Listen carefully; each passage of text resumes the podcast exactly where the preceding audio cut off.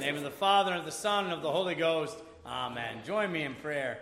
On my heart imprint your image, blessed Jesus, King of grace, that life's riches, cares, and pleasures never may your work erase. Let the clear inscription be Jesus crucified for me is my life, my hope's foundation, and my glory and salvation. Amen.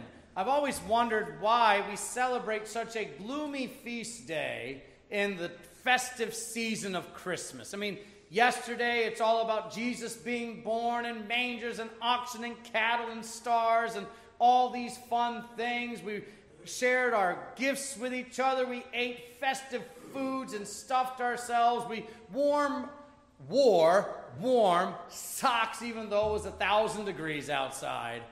It was a joyful, festive Friday and Saturday. Now we're brought down Eeyore style into the feast of St. Stephen, the stoning of Stephen, the first martyr after the resurrection and ascension of our Lord and Savior Jesus the Christ. Why celebrate it now on the second day of Christmas? Why not celebrate it maybe right after Pentecost? Because that's when it comes in the Acts of the Apostles.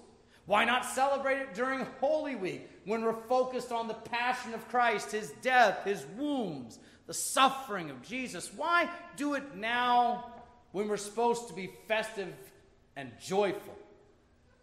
Well, it only makes sense to do it now when we get with it what death is.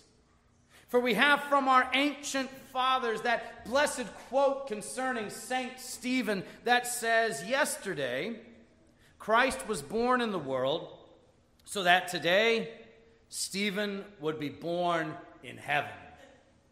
So I say this to you if you own a treasury of daily prayer, you should Read it. If you don't have a treasury of daily prayer, you should get one or buy one and read it, because that was in the quotes this morning. I didn't find this this morning, I looked at it earlier. But the reality is, you have that in this blessed gift that in Christ death is defeated. Jesus being born in this world means that you and I have heavenly birth, that God dwelt amongst men, was born in the midst of man now means that man is born in the presence of God.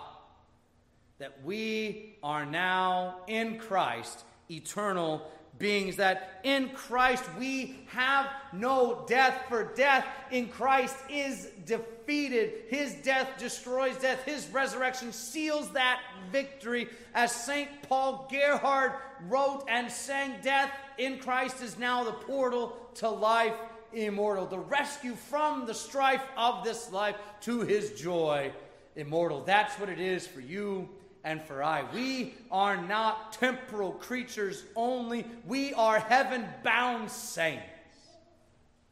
that is why we celebrate the feast of St. Stephen on the second day of Christmas.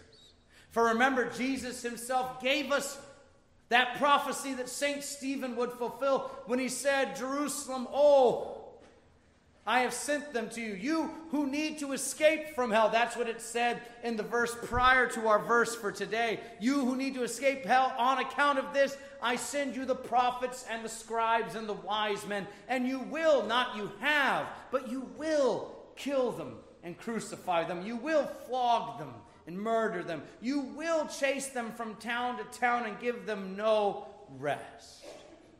And St. Stephen fulfilled this prophecy when he preached till his last breath, seeing heaven open to him as he forgave those who cast the stones at him, preaching Christ and him crucified for the salvation of all. For Stephen was saved, Stephen was rescued. I've heard many times the lives of the saints preached as mere example.